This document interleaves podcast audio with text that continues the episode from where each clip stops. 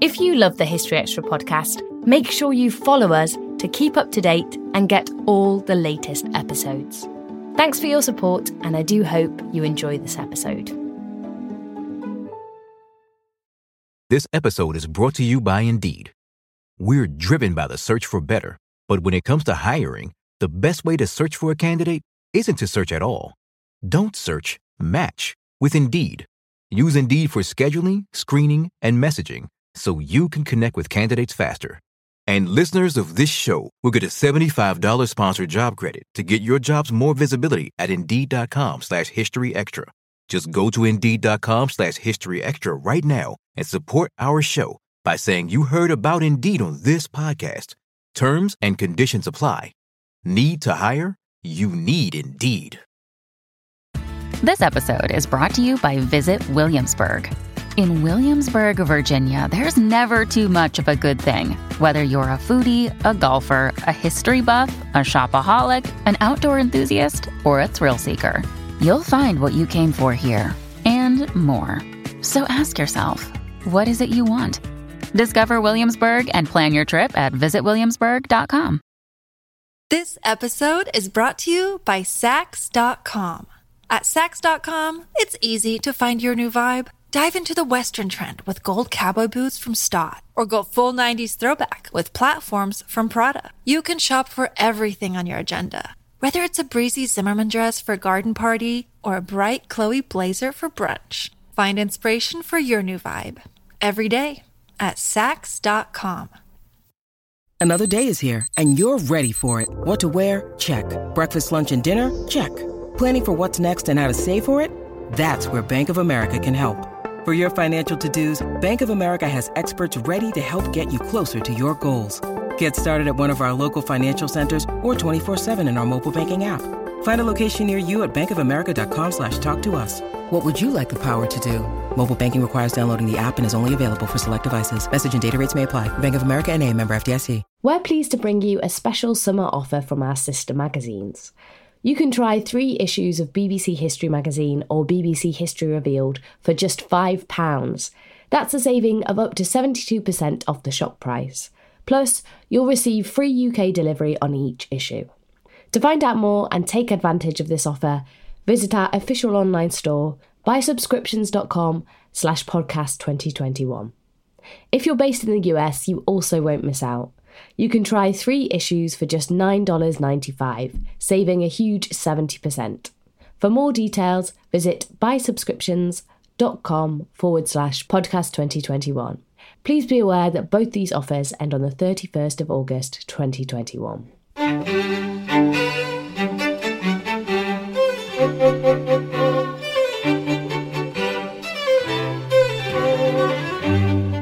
Hello and welcome to the History Extra podcast from BBC History Magazine, Britain's best selling history magazine.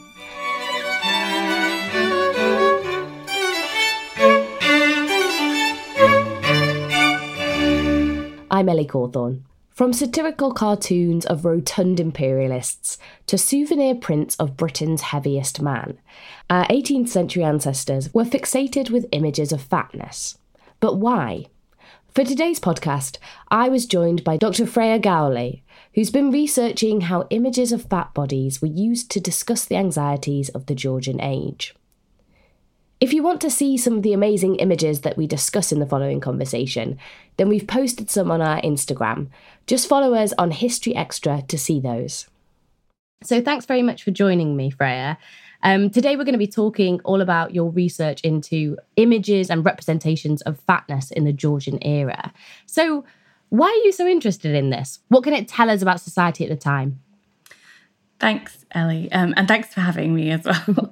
um, yeah, I guess I should start off by maybe explaining the use of terminology that we're using, which is uh, using terms fatness and fat.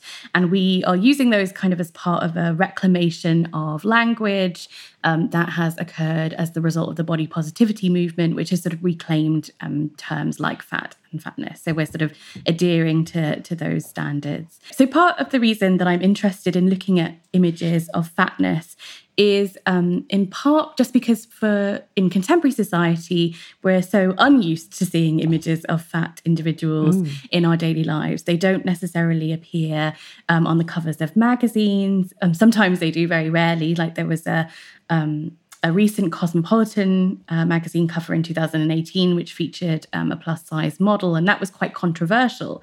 So, actually, looking back to a period in which images of fatness were more routine is quite fascinating in terms of thinking about a long continuum of images of individuals with different kinds of body sizes and thinking about how those long legacies of ideas around fatness and body types um, first began, or um, and the negative associations that we often have with them, and how those sort of um, emerged, how and when those things emerged.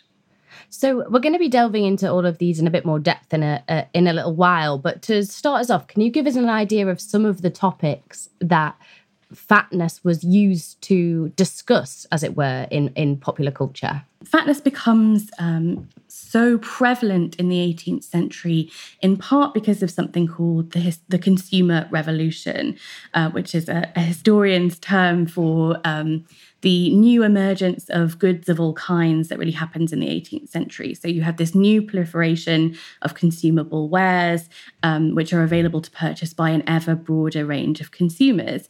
And so there's a lot of anxiety around that, and particularly over the nature of needs versus desires and how much consumption you should be doing and how much was too much. And so it made sense then that fatness would become kind of bound up with these moral um, conceptualizations of what we're consuming and what we're not consuming. Um, and so fatness becomes in this context in which luxury and overindulgence is really moralized. And so fatness becomes a byword for immorality of various kinds. So it crops up in discussions of transgressive behaviors of all kinds. So perhaps um, transgressions of expectations around gender um, and public women's public appearances um, becomes a real issue. So if a woman was seen to be too public, she might be um, represented as fat. Um, so uh, one good example of this is um, images of Albinia Hobart. So, Albinia was um, Countess of Buckinghamshire, so an aristocratic woman, um, but she had a really interesting public role as a political hostess. So she um, canvassed on behalf of William Pitt uh, the Younger in the Westminster election of 1784. So she was quite um, publicly visible, and also she engaged in um, gambling and um, private but somewhat public the amateur theatricals. So she had quite a public reputation, um, and so um, she was often the subject of the satirist's pen. And part of the language around her presentation was around the, her body size. We don't know how big she was in reality, but certainly the visual culture that surrounds her suggests that she was um, larger than average, and therefore it becomes a way of lampooning her and drawing attention to those behaviors, those gendered behaviors that um, she shouldn't have been engaging in as a woman. So it's kind of a, a weapon for misogyny, really. Yes, it's it's certainly um, often directed towards women who um, go beyond the bounds of what was deemed acceptable feminine behaviour at the time, and um, I think we might come back to talk about Daniel Lambert uh, later in the podcast. But um, certainly, Lambert isn't treated with the same disdain that um, women like Albinia Hobart or Emma Hamilton, for example, are treated with. This idea of using images of fatness as a way to critique people's morals. Is that something new in the Georgian age, or is it kind of a more intense version of, of something that's gone before? Yeah, that's a really good question. Um, I mean, historically, there have long been discomfort around um, weight being people people being perceived as being overweight. But I think it's something that intensifies in this period specifically because of the rise of um, visual satire and its specific languages.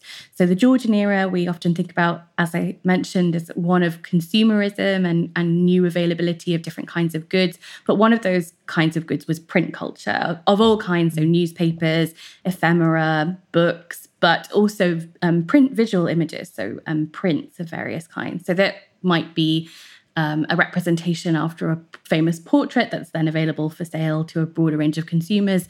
But the kind of 18th, typical 18th century visual print that we think about is the satirical print. So the print which either gently or not so gently ridicules uh, this kind of social mores of the day.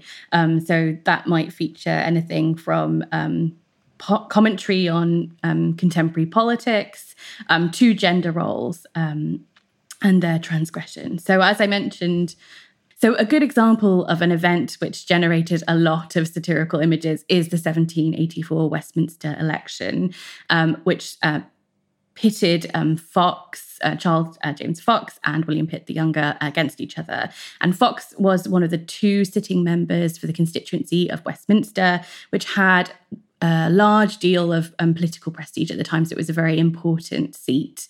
Um, and so both sides of the campaign um, engaged in this quite bitter strategy of campaigning, um, libeling and slandering their opposition, and also engaging in uh, engaging their famous friends in canvassing on their behalf. So one of the individuals that Fox gets to canvass is um, Georgiana, Duchess of Devonshire. Um, and so she is reported as um, touring the streets and campaigning on his behalf and one um, probably apocryphal story about her kissing butchers emerges. Um, and so that features repeatedly in um, prints. Some prints were made of, of this event that and were published every single day, um, which um, show Georgiana um, canvassing and engaging in these very public forms of behaviors. And she's sort of cast as being Fox's lover or a bad mother. And, and it's all because of this engagement with um, well, with this very public um, political world in which women were not supposed to participate.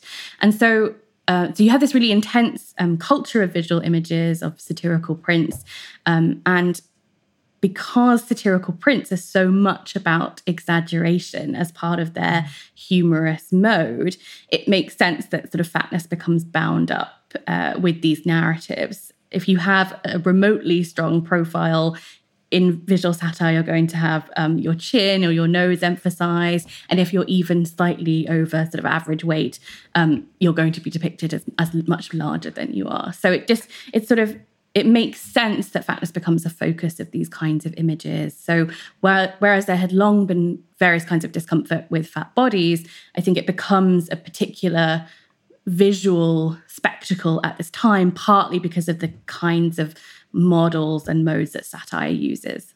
And how pervasive was this print culture, uh, cartoons by the likes of, say, Gillray? Um, who would be seeing these images and where would they be seeing them? Um, did they reflect popular culture or was it more of a reflection of an aristocratic elite? Yeah, that's a good question. Um, so there is some debate amongst historians, as there always is, um, about who was the viewership for satirical print. Certainly, we know um, that uh, certain forms of um, satirical print were much cheaper than other forms of um, high print culture. So, if you if you were purchasing an image done, a very fine mezzotint done after an image by Joshua Reynolds of the Lady's Waldegrave or something, that's going to cost you much, much more than a satirical print by um, Gillray. Um, nevertheless, they're still quite um, elite objects. They're consumed by people like Horace Walpole, who keeps a um, an album of satirical prints um, and paste them all in.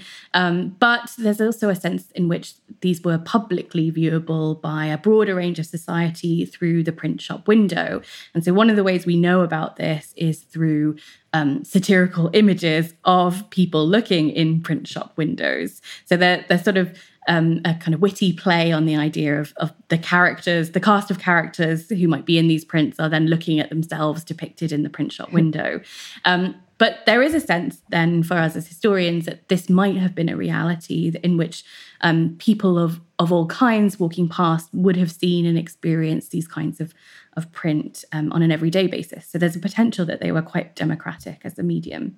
So as well as the the idea that um, fatness was used to portray moral laxity, as it were. You also look at how it was used to comment on imperialism, which is obviously a huge theme of this um, this era. How so? Yeah, so um, fatness often crops up um, in visual images around uh, the theme of imperialism, and this is for a couple of reasons. Um, inevitably, Britain's colonial expansion at this time brought British individuals into contact with other peoples with which um, Britain British individuals had previously been unfamiliar. So um, the peoples who were enslaved and um, moved um, between um, Africa to um, the Caribbean, for example, and that just the peoples who were subjugated in the lands that were taken over as part of British imperialism. There's a lot of anxiety around British identity in this context, particularly around who was mixing with who and how these new landscapes might physically change the body as well. So, um, fatness becomes this sort of shared language for um, reflecting on some of those anxieties. So, whether through unflattering and often highly racist depictions of enslaved individuals who are shown as being um, unattractive and fat, or on the other hand, you might get depictions of um, settler colonists whose bodies are seen as becoming kind of lazy and softened as a result of the climate. Um, so there's because this is a time in which um, it's still quite a strong belief in the, the, idea that your climate would affect you physically in quite specific ways.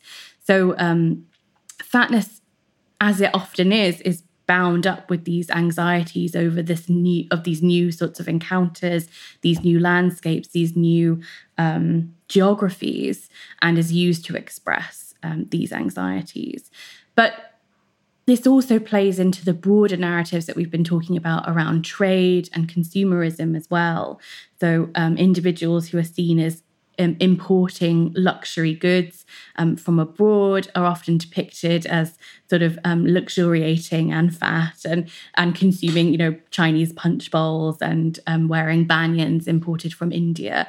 So um, it's quite a consistent uh, reference point throughout these images. Still to come on the History Extra podcast. We, if we look at something like images of Albinia participating in the Westminster election, we get a sense of just how many prints were available and how much people were consuming images like this as well. So it tells us not only about what Georgians were worried about, but the ways in which they were expressing those things as well.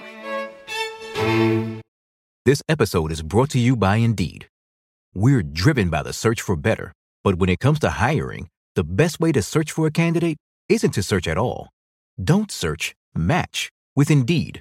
Use Indeed for scheduling, screening, and messaging so you can connect with candidates faster. And listeners of this show will get a $75 sponsored job credit to get your jobs more visibility at Indeed.com slash History Extra. Just go to Indeed.com slash History Extra right now and support our show by saying you heard about Indeed on this podcast. Terms and conditions apply. Need to hire? You need Indeed. We don't always realize just how much our negative thoughts and experiences stick with us and weigh us down. You may find your brain constantly running through a highlight reel of bad moments. That comment your friend made last week that hurt your feelings, that frustrating thing your mum does, or that silly thing you said in a meeting. Maybe it's time to get it all off your chest, whether it's a tiny annoyance or something much bigger.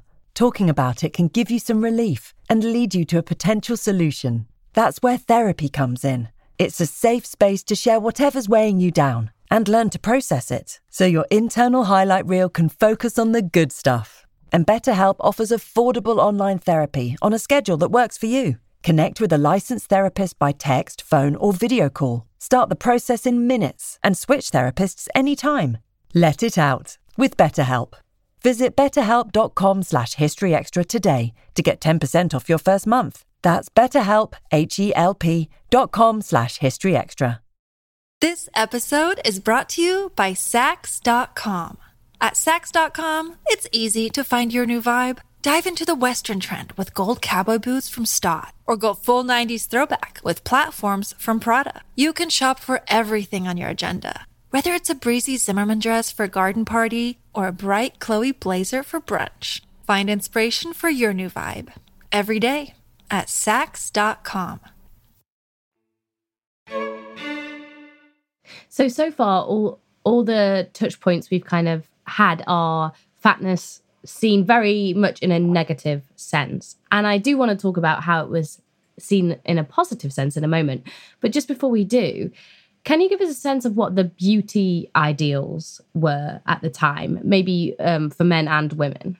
So, certain historians have argued that this, particularly the end of the 18th century, so the time in which these satirical prints are becoming um, or, or, reaching their height of popularity, that there's also a, a shift uh, in beauty standards towards a um, thin body, a, specifically a, a, consumptive body. So, women who look like they might have um, tuberculosis specifically. So, who would be very pale and pale but with rosy cheeks, um, who would be very thin um, and would be quite like sort of diaphanously dressed, as was the style at the time, right? Those sort of Grecian um, flowing uh, dresses. So there's a sort of a, a distinct shift towards this kind of feminine ideal where you're sort of shy and and refined and thin and it's all part of this it's all bound up in this quite specific way so you see this reflected in satires but also in fashion plates where uh,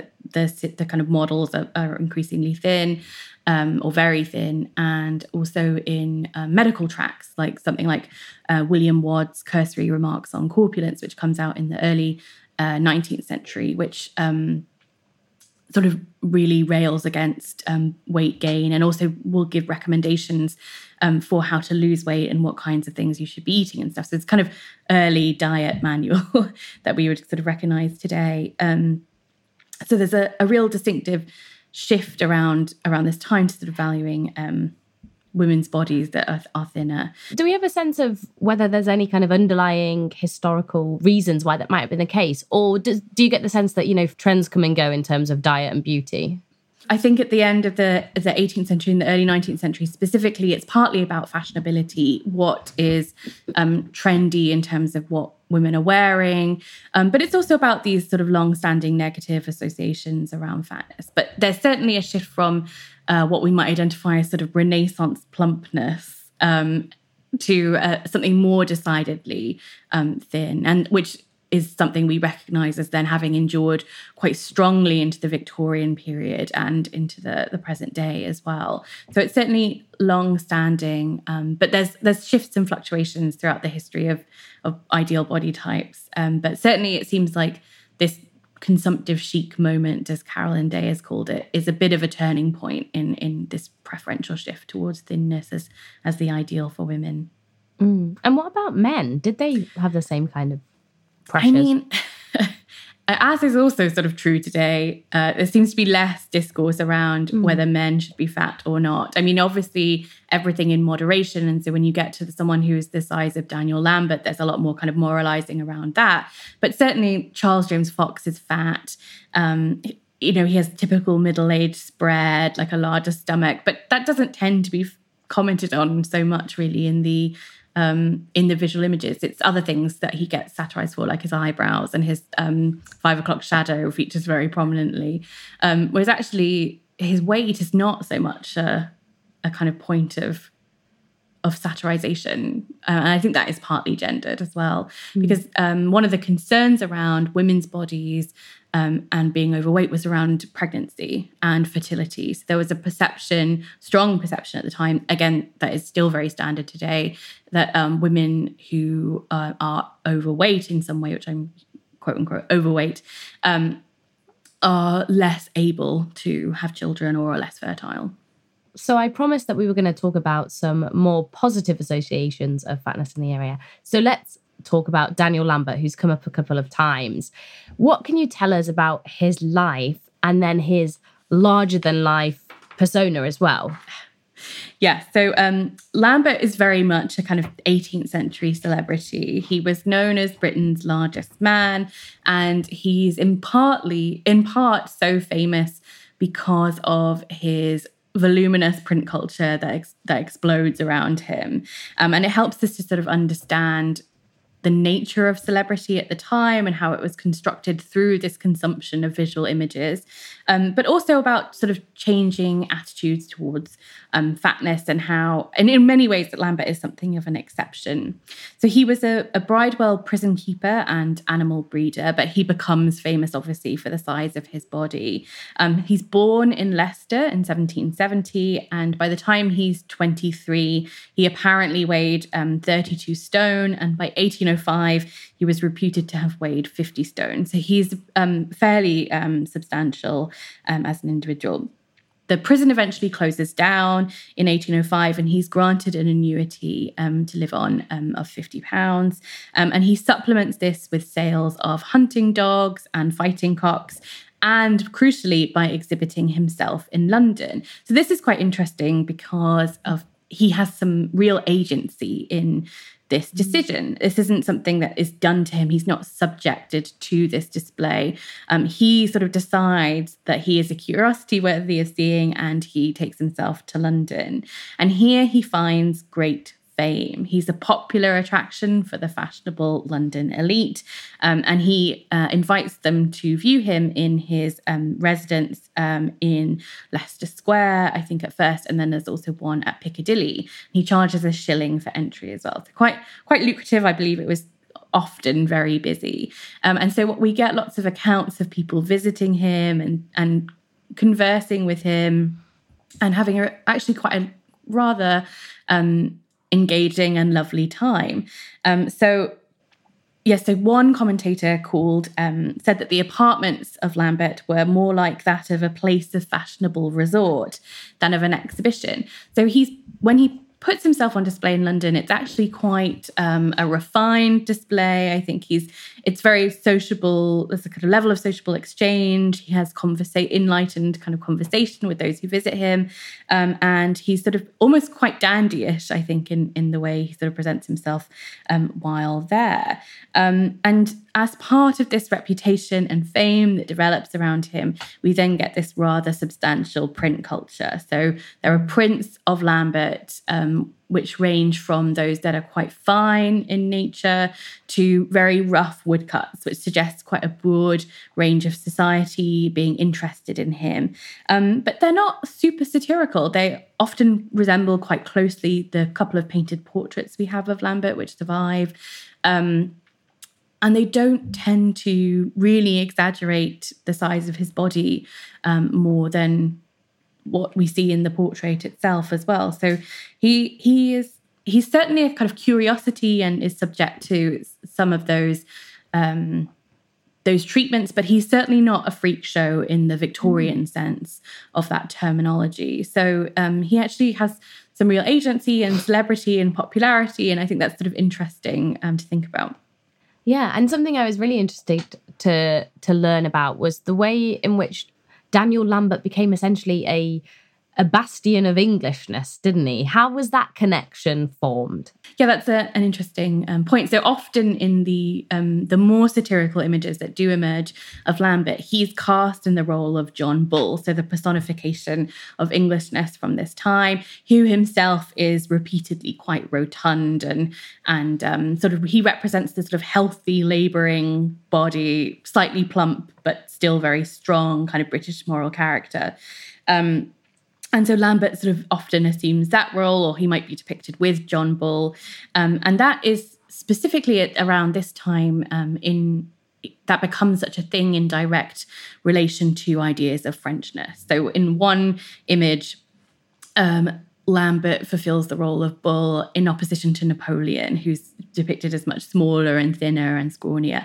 But that was part of an established visual language that really emerged as a result of the French Revolution and British anxieties around um, how the French had behaved. Um, you know, the there was a there's an internal perception in France at the time that obviously this was a period of great freedom, of great kind of freedom from existing tyrannies, but the British were quite critical of, of of this and, and portrayed the French as, as extremely thin and malnourished and as a kind of comment on um, the failure of the French Revolution, really. Um, so when Lambert appears as John Bull, or when John Bull appears again as a kind of rotund, healthy, plump, m- nourished British man, this is in opposition to um, a less healthy, French man who's malnourished, and then it's just therefore a comment on kind of national character as well. So it kind of works on lots of different levels.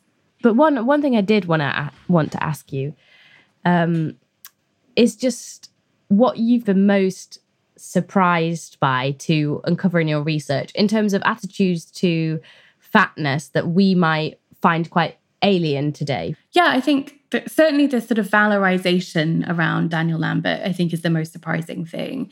I think if you compare it to something like those awful my 600 pound life TV shows or something like that, in which extremes of, of fatness are treated with disdain and as a, as a spectacle, but not in a, in a way that grants the individual any agency. It's sort of refreshing to see Lambert have like a real sense of self to to take on uh, roles as a businessman. He's actually often discussed as a sort of paragon of sporting expertise. He's well known for um, horse riding and and there's a one story in this biography which must be um, completely made up but is quite wonderful uh, which talks about him wrestling a bear and then winning and winning. Um, so there's all this sort of mythologization around lambert which is very positive in nature it's quite distinctive from the the models through which we sort of understand and experience fatness today. I mean, uh, obviously, that was one of the narratives that came through as part of the coronavirus pandemic. Was quite um, sort of um, there was a lot of sort of fat phobia that came around during that, and that was when I was really sort of working on this material, and I was thinking how distinct the two approaches were. From thinking about how Lambert was celebrated, and how if there was an equivalent to him today, I could not imagine the same being true.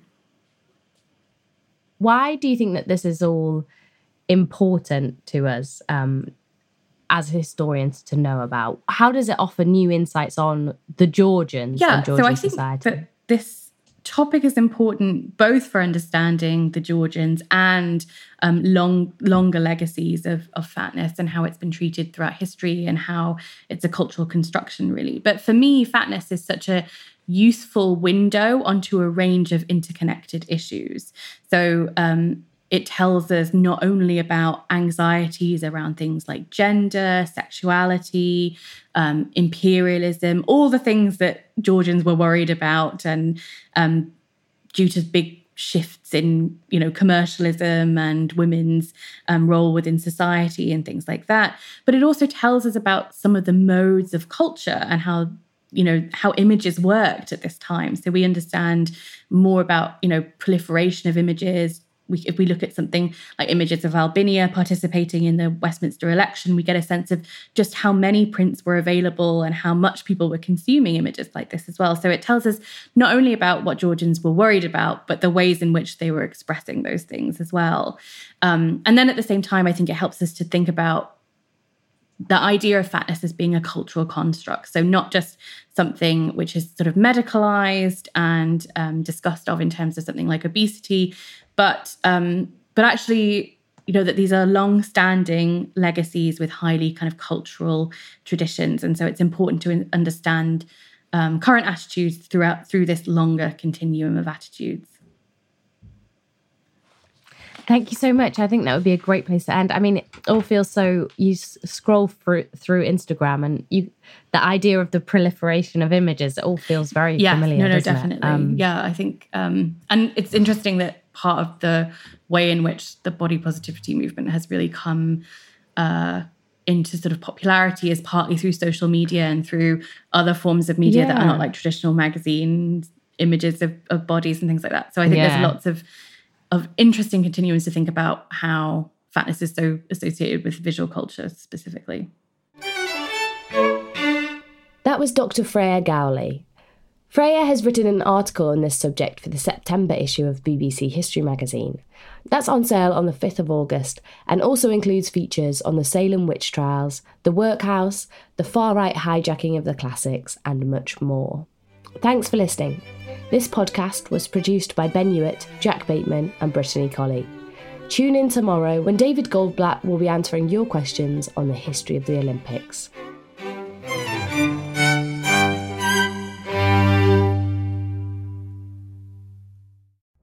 Collision between a Chinese jet and an American spy plane. He came and rammed into our left wing. With relations increasingly strained, what are the chances of things spinning out of control? The Western world was asleep.